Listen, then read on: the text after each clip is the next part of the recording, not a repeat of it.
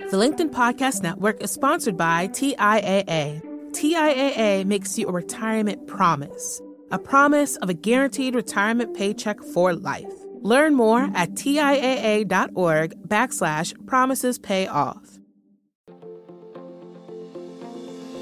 Hello, my friend, and welcome to another episode of Negotiate Anything. Thanks for spending time with us today.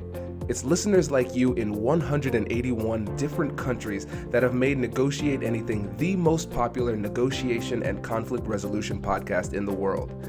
I'm your host, Kwame Christian. I'm a business lawyer, mediator, professor, and the director of the American Negotiation Institute. Before we get started, I have two quick questions for you.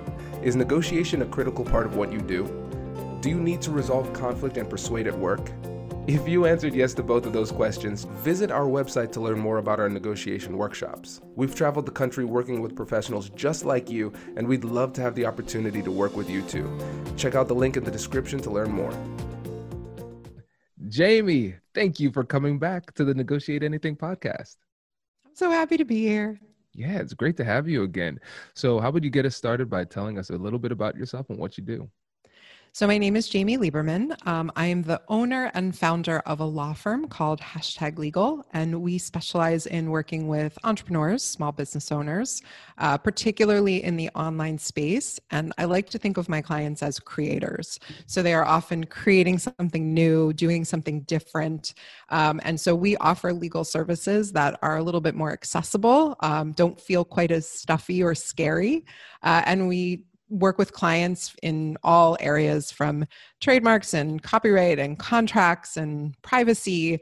Um, but negotiation is one of my happy places because I really love coaching clients on better negotiation tactics, helping them negotiate, or just negotiating on their behalf.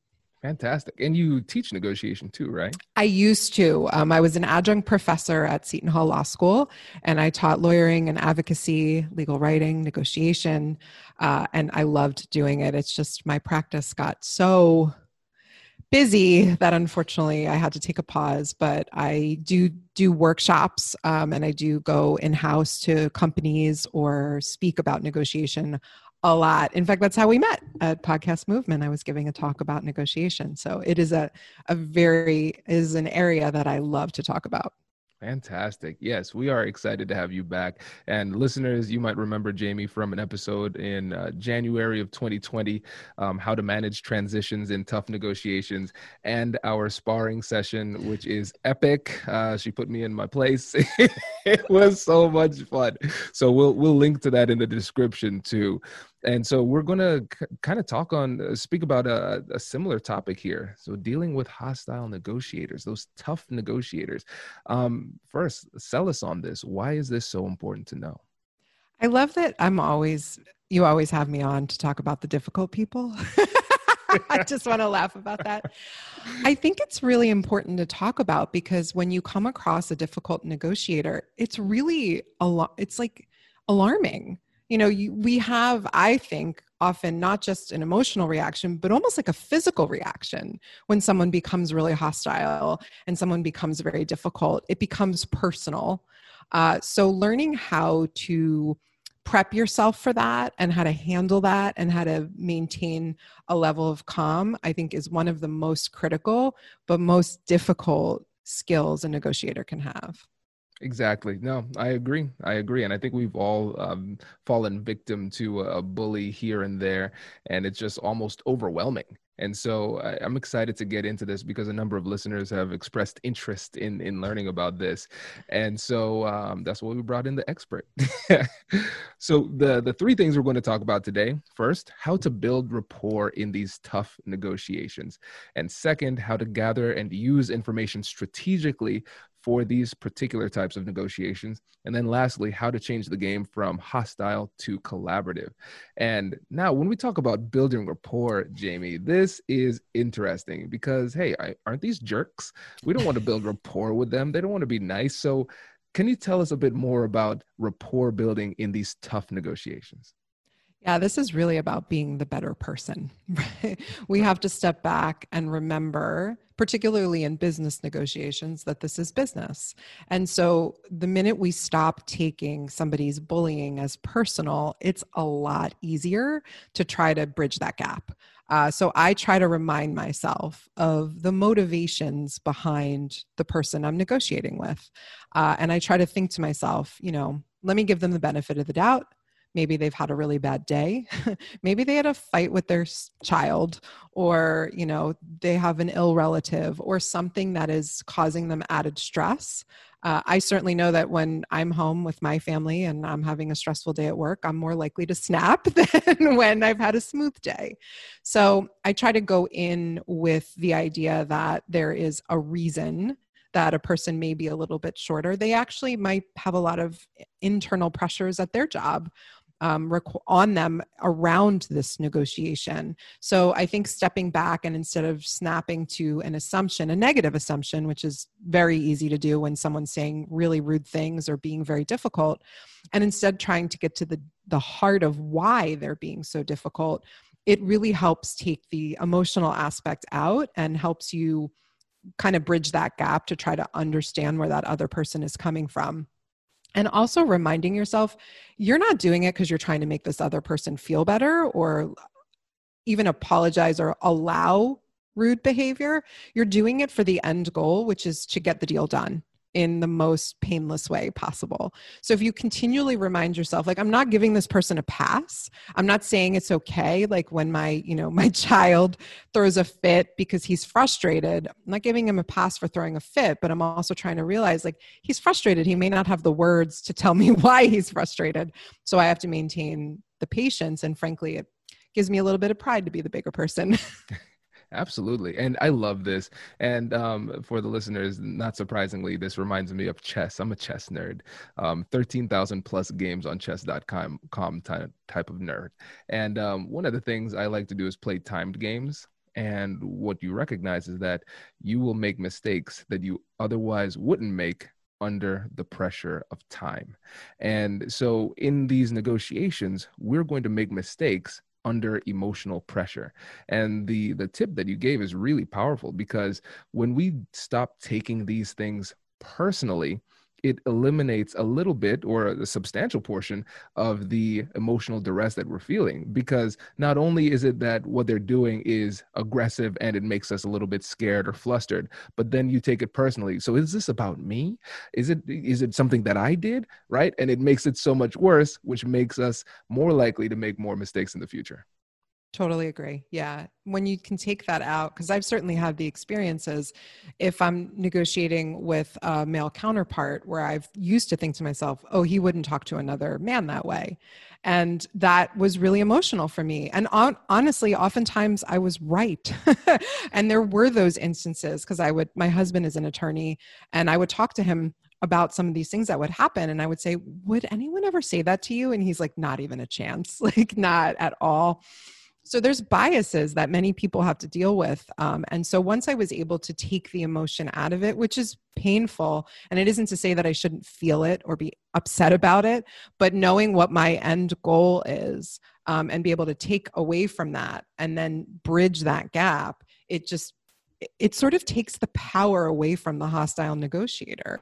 Because if someone's screaming at you and you're just looking at them and being like please don't yell at me and maintaining a calm and saying to them like we did in our last sparring session if you're not able to stop interrupting me we're going to need to move this to another time when you can all of a sudden that person's like oh and you suddenly take back that power that you feel like you've lost Exactly. And let's let's actually use that last sparring session as an example because the thing is when you're dealing with bullies a lot of times the negotiation tactics that they're using are very simplistic. Yes. Very simplistic. I'm going to bully you, I'm going to put you under pressure, I'm going to make this uncomfortable and then what we do is that we start making decisions to alleviate the emotional pressure instead of making decisions that are yeah. focused on our end goal. And once you recognize, oh, I'm just not going to make a mistake, I'm not going to allow myself to be put in that under that uh, emotional duress, then it becomes really, really simple. Yeah. Yeah, particularly because I find that the loudest negotiators, the most hostiles, are the ones that when you dig deeper and get information, like we're going to talk about, their positions are weak. Uh, and I found that the individuals, particularly in the legal space, which is where, you know, when things tend to get more adversarial, say I have a conflict, they become hostile and hold on to a position. And when you really try to dig and say, help, because what I often say is like, help me understand your position. Like, this is how I view the law, but I'd love to know how you view it because I want to understand. Maybe I'm wrong. Maybe I'm seeing it incorrectly. Maybe there's a hole you've seen. And so if somebody, they're just like, I'm not explaining it. Like someone say, I don't need to explain this to you. If you don't understand what it is, it's your problem. I'm like, okay, if you don't want to give me more information, then I'm going to go with my instincts, which is that I'm right. And I'm going to continue to advise my client in that way. If you want to have a dialogue where we talk about what the law actually says, then I'm happy to do that. But that's when I know they don't have anything. So you're able to take that and dig a little deeper and realize, oh, there is no hole I've missed, which I knew. But even so, I do miss things. I'm human and I'm, I'm open to understanding that maybe there is a you know a little bit in like a dent in the armor i don't realize or there's a position that the other side is taking for a legitimate purpose. Um, and once i can understand that and really feel confident that there isn't one then the negotiation sort of changes because you realize oh they're bullying me because they have nothing else. Exactly. Does your company invest in professional development training if you believe that your team would benefit from a negotiation workshop, all you need to do is go to our website, fill out the workshop request form, and then we'll set up a time to chat. These workshops are completely customizable and we've done them all around the country. Negotiation and conflict resolution skills are beneficial across all professions, but they're especially useful in procurement, purchasing, sales, sourcing, and contract management. Our calendar is filling up quickly, and we even have some workshops scheduled for next year. If you think you might want one, I'd suggest reaching out soon so you don't miss out.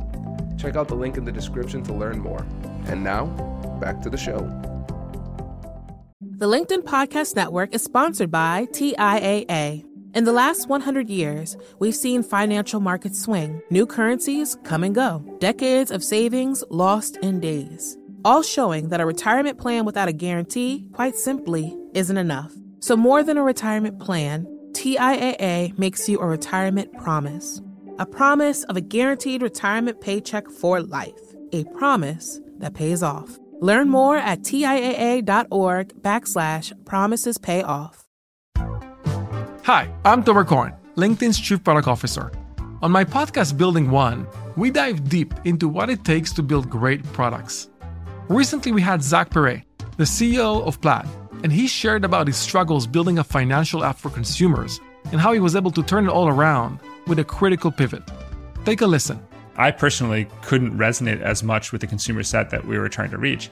I just didn't have that level of empathy. When we made the shift to building a B2B product, though, I was building the product that I wanted. My co founder and I were creating the product that we wanted ourselves, and we had so much empathy for what that product was. Such a great insight. You know, in that sense, we got lucky because we were, we were creating a thing for ourselves. And then the people that we were talking to also had the same problems we did. They were fintech developers. We'd been a fintech developer, uh, we'd been trying to build a fintech product for a year. And so we had such deep empathy. We had such a clear ability to. If you want to hear more of Zach Perret's story and the lessons that follow, listen and subscribe to my podcast, Building One.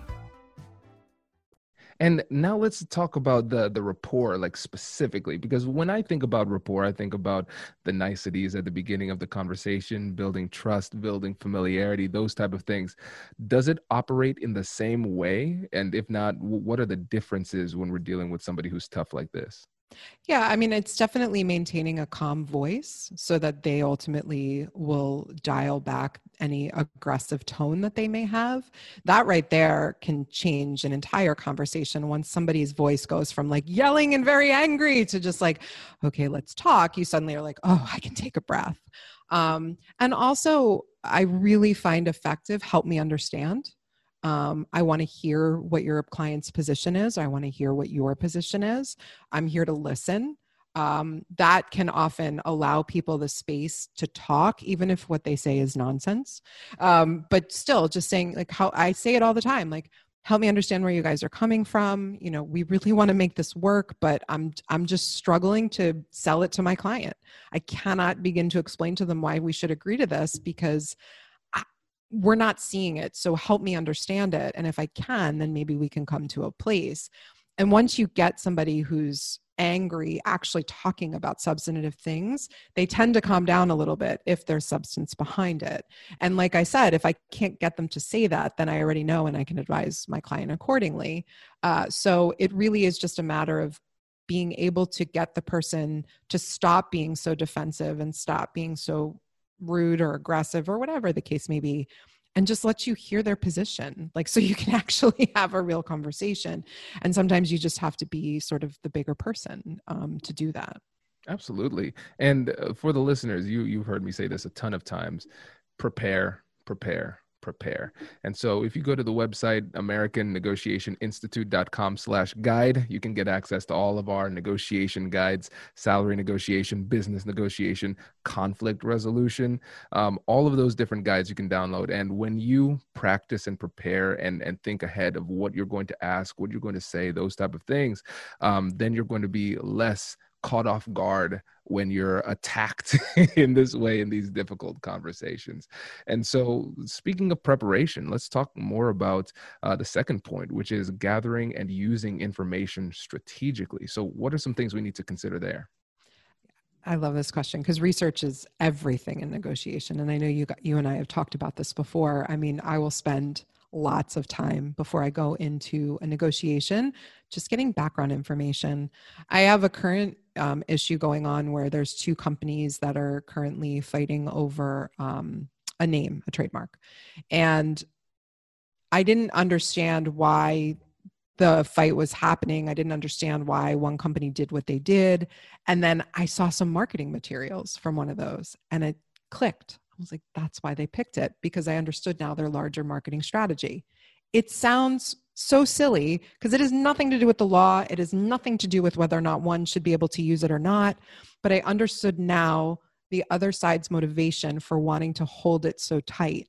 And so now I'm not arguing or negotiating or even talking about the legal issues, but now I understand, oh, this is part of a bigger picture. So I want to be able to go back and say to them, let's see how we can keep your bigger picture while still maintaining my client's rights completely different but it was just me doing some google search and and asking around and signing up for their mailing list and all of those things. It sounds so sort of universal but i i don't just need to understand the legal aspects of whether or not somebody can use a name or not use a name but i need to understand what's going to motivate them to walk away from having that fight when the fight may not be black and white for either side. Um, or maybe it is. Sometimes it's completely black and white and a company is still holding on tight. Happens all the time where i'm like you're dead wrong on the law. They're like that's okay. We'll fight about it. We don't care. Yeah, yeah. Uh, so knowing those motivations um, and those didn't even come from conversations. This is just me looking at how a company is presenting something um, what it seems like their values are who they are as a company other people's experiences. Like i had i knew somebody who had some other dealings with another i was in another issue and i on the other side, I knew one of my clients had had some other dealings. So I just called her and generally said, Hey, can you tell me a little bit about this company? And she's like, Oh, here's X, Y, and Z. And she was happy to do the favor. And I got a lot of bunch, I got a whole bunch of information that I wouldn't have ever known ahead of time. So I knew going in what they were going to be like when I spoke to them. That's great. Yeah. And and again, it shows the power of doing your homework just yeah. doing your homework. And i think a lot of times as professionals we get so caught up in the cult of busyness and wearing busyness as a badge of honor where we talk to our friends and we're like oh how busy are you? Oh i'm so busy. I didn't i barely slept last night. It's like oh you slept? I didn't even sleep. Oh then when you say well did you uh, prepare for the negotiation? I simply don't have time to prepare.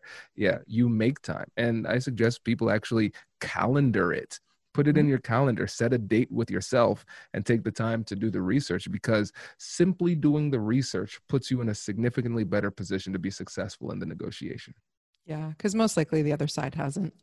Exactly. And and think about this too. Again, let's let's dig deeper into it because we often focus so much on the substance. So for us as lawyers, we focus on the law. Um, and then for people in the business world or just day to day, we focus on the facts. We love facts. And it that's not enough. We have to take a second and think just psychologically. What is what are they seeing? What do they want? Why do they want it? And dig deeply beneath the surface and then you can find those types of emotional uh, levers that you can pull in order to really find success in the difficult conversation. Yeah i think negotiation is all about motivations. It's what a person it's what a person or a company is looking it's it's not the results it's not the currencies it's really just what is going to make me feel like I'm valuing what my goals are, where I'm trying to go. And so once you have an understanding of what those goals are, you can work creatively to figure out a way to make both sides feel okay. Sometimes great, sometimes you can't. And I think that's another thing that I'm sure we're going to touch on later is sometimes difficult people are just difficult because they're just not good people and so knowing when you have to walk away from that or when you know you may not be able to strike a negotiation because sometimes somebody is just so dug in there's nothing else you can do and you have to think of some creative alternatives. Um, but nine times out of ten most people are not that bad. I have to have faith in my fellow human that really our motivations are a little bit different. Um, and so understanding motivations and values and where what is going to make that other person feel like they have a win that's where i think negotiations rise and fall Absolutely. And I think that's a, a, perfect time to segue into the third point changing the game from hostility to something that is more collaborative. So let's say we're in a situation where we're up against that classic bully. They're, they're pushing really hard, they're not listening, they're interrupting. Um, in those types of situations, what can we do to begin to change the game? Yeah, I think it's um, really comes down to maintaining your calm um, maintaining your respect, no matter how angry or frustrated you feel, not rising to that level. Um, and sometimes it means shutting down the conversation and saying, look, this isn't productive. I want to have a productive conversation. Um, do we need to do it at another time? Uh, that other time works so well. People like, no, no, I don't, I don't have another time. I'm very busy. I'm like, well, then pull it together and let's get this done. um, uh, yeah. So I think just really being calm, not rising, not continuing a fight. I made that mistake really early on. I had a, a situation with um, a, a, client who had received a cease and desist, and it was baseless. I mean, compl- I mean, it was pure bullying tactics, and we knew that. And they were really messing with my client for no reason. And I got on the call with the attorney, and he knew it, so he was really awful. And this was my one of my biggest lessons, I rose to it. I went, I fought back at him and I snapped back and we ended up in this screaming match at each other. And then halfway through, I'm like, what? I don't, this is not who I am. Like, I don't, I can't believe I did this. Like, and I was off my game. It was the same thing, right? The time pressure is like, we're human. We all make mistakes. It happens to every one of us. So if it happens to you, don't be mad about it. Just don't beat yourself up, learn about it. But from that moment, I realized I finally, I was the one to stop it. And I'm like, I don't want to do this this is crazy. I was like, I just really want to get somewhere for our client. So I think we just like need another to get on the phone at another time. Um, and I, I, I will make the commitment to you that I won't raise my voice. So if you can make that same commitment to me, I think that we can move along. And I apologize for the part that I played in that because I shouldn't have, I shouldn't have answered you in that way. And the guy was like so taken aback that I just apologized because I was wrong and I was part of it. I mean, he started it, but I finished it. Like it's, you know, um, that it helped us a little. he was still very unpleasant to deal with. Um, but at the end of the day, his client um, ended up dropping it because I think they just, I sent, I knew at that point I had to just send a letter that said, Hey, you've made it really difficult to communicate because I knew he had to share it with his client. These are some of the things that lawyers do. And this can also happen if you're dealing with a gatekeeper instead of a decision maker. And you know the gatekeeper is going to have to pass things along. If you really truly have a difficult person, sometimes you can almost plead your way through them to get to the right person making the decision. But I did it in a really respectful way. Um, so sometimes just taking a step back and uh, apologizing if you've had a part of it, or asking them to stop nicely or just saying let's change the topic to something else or finding a place where we can bridge that bridge you know that calmness eventually I, it's true people will not continue to scream at you if you're not screaming back. It just really does take the sails out of them. You just have to sort of take those punches in the beginning which i think is really more of a mindset that you know it stinks and you shouldn't have to but if you want to continue the negotiation sometimes you do particularly if they're difficult Exactly. And it makes me think back to my psychology undergrad degree uh, and, and, the word heuristics. So, with heuristics, these are essentially scripts that we follow day to day, like the mental models that we have in our minds. And so, humans, we're really great at pattern recognition. So, there's a pattern. Okay, I'm going to follow this pattern. We know what we're supposed to do. If somebody yells at me, pattern is I yell back at them. Oh, they're yelling at me. Fantastic. It's a shouting match. we, yeah. we know what to do. And so, what you did, the thing that caught him the most off guard is the fact that you were you were following that script and you said oh changing the game. We're not yeah. doing that anymore. And so it's almost like a like a record scratch where where they're like yeah. whoa that's not the way it's supposed to go. And it makes them stop and think and and recalibrate. Yeah. I, I really think that and I also think that it's really important that as the person who is always sometimes feeling like being the bigger person, it's okay for you to feel frustrated about that. It's okay. There are days I come home and I'll just be like, man, that was exhausting. Like, I don't want to have to keep doing this. But as negotiators, sometimes that's just part of our jobs. Um, and hopefully, if the more that I do that, the less um, the people who I'm dealing with maybe will not do it to somebody else um, I have to have that hope. But I will say that with some of the more difficult initial conversations, when I have sort of held my ground, stayed really calm, asked people to stop yelling, the subsequent conversations have been a lot easier. Um, and they tend to sort of come in a different way. Their positions may be the same and they may be taking really tough positions. And that's, I think, another thing that we also need to separate just because somebody's taking a tough position you don't like doesn't necessarily make them a difficult negotiator. That's just maybe their position. And so there's a difference between someone who's like, I can't give on that. And if you're like, I can't give on that either, that's different than someone who's yelling at you or whatever the case may be. So sometimes there are positions that just they're non-starters. They're your your deal breakers. And that's not necessarily a difficult negotiator. That's someone who can't make a can't change that for whatever reason. And so those are two different things as well that i think you also have to remind yourself. When someone comes back and says that's a position that we just cannot take that's not personal. That's just business. That's that's just the way it is. And sometimes that's where it is. I mean i have clients who license intellectual property and ownership of the intellectual property is very often the the thing we're negotiating the most and there are some clients who they must be the sole owners of the intellectual property and they're like we won't do business if we're not. And so if that's the case they're not being difficult that's just their policy and that's just the way they do things. So we have to find other ways to make up for the fact that that may not be what we want in the deal. And so now we got to make up for it. Either we walk away or we find other things to make that more palatable. That's different Absolutely. And to the, the like the two major points uh, that you made, one of the things that you mentioned earlier was the fact that even though you have to stand your ground early and let people know that this isn't the way that you want to comport yourself and they should adjust as well, it might be tough at the beginning, but then people adjust.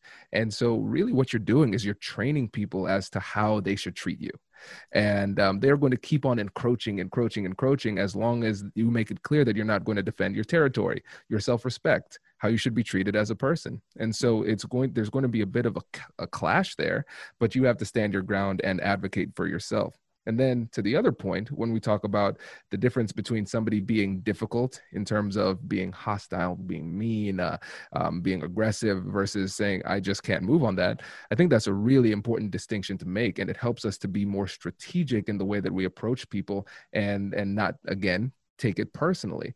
And really, what we have to do in our preparation is be mindful of our BATNA, so, best alternative to a negotiated agreement. If I can't get what I need in this conversation with you, what is my alternative? How can I meet my needs?